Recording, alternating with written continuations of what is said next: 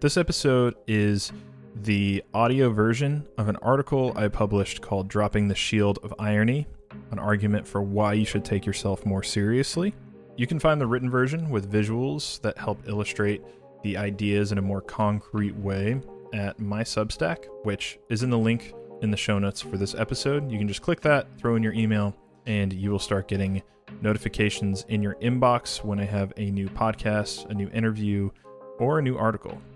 So let's jump in.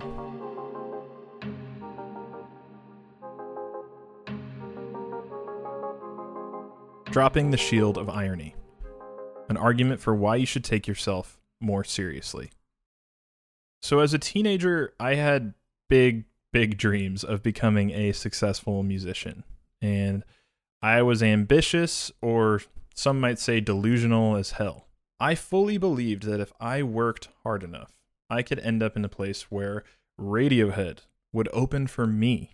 And I had all these fun uh, daydreams about Thom Yorke giving me high fives on stage and showing me some of his killer dance moves uh, because we become such good friends when Radiohead is opening for me. And I got to this place of thinking because my relentless effort is what made this irrational dream feel possible.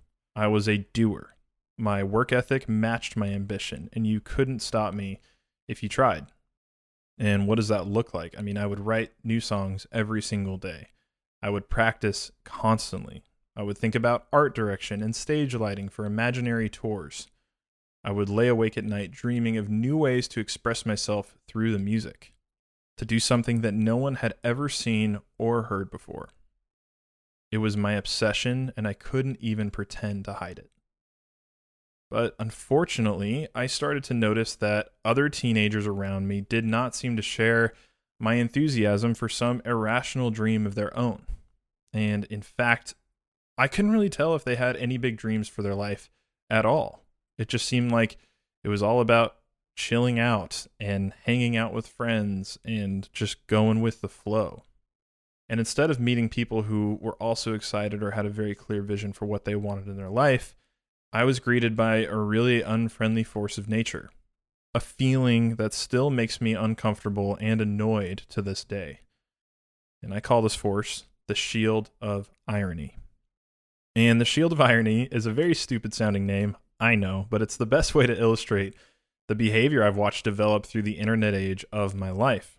Basically, a quick definition of the shield of irony is the use of irony or humor to hide or conceal one's true desires out of fear of being exposed or embarrassed. So I started noticing the shield when I would try and connect with others about their dreams. And more times than not, it would quickly dissolve into cheap jokes or passive responses that left me feeling stupid for asking at all. And I remember one interaction with a peer that went something like this.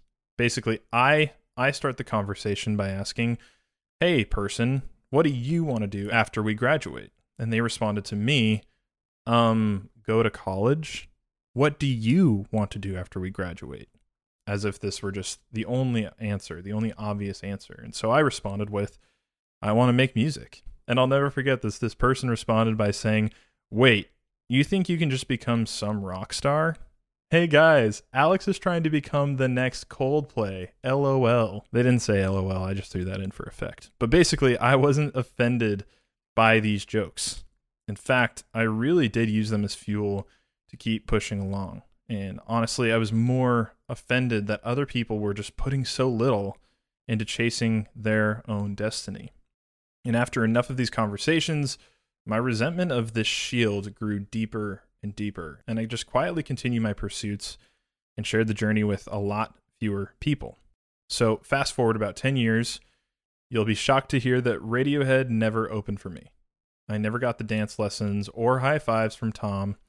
I know, I never hit the Billboard charts. So, no, I didn't check every single box that I had for my music career. But I did do a lot more than most of my high school peers ever expected me to you know, to start, I was able to tour the country a few times.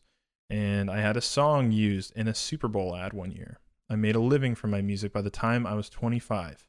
And my work led me to podcasting, where I've been fortunate enough to build a successful career that I love and I'm passionate about. And I never got a college degree, never went to college. I had no formal training in music.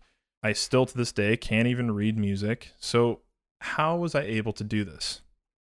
And I think upon a lot of reflection, the answer has just become very clear to me. I never stopped taking my dreams seriously. And here's the problem with people saying, don't take yourself so seriously. I think that growing up with the internet has damaged our ability to take ourselves serious in many real aspects of life.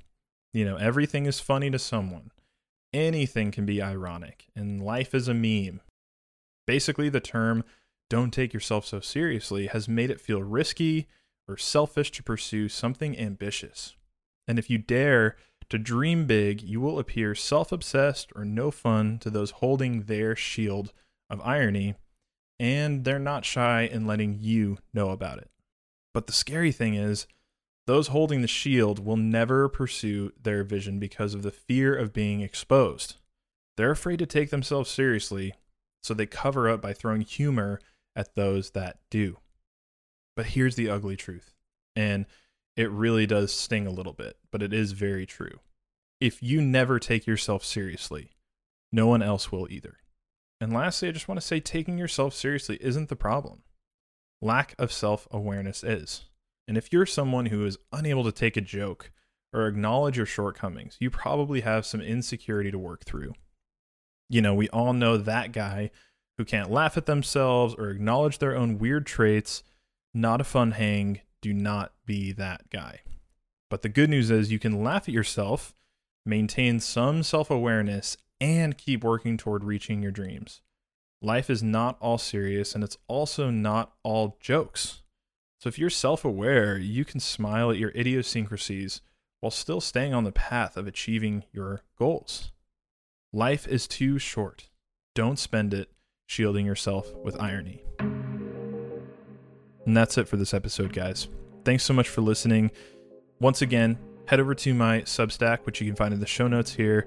Leave your email, uh, and then you will start getting notified in your inbox when new interviews drop, when new articles drop, and just anything I'm working on. I'll keep you posted there. Thank you so much for listening, and I will see you next time.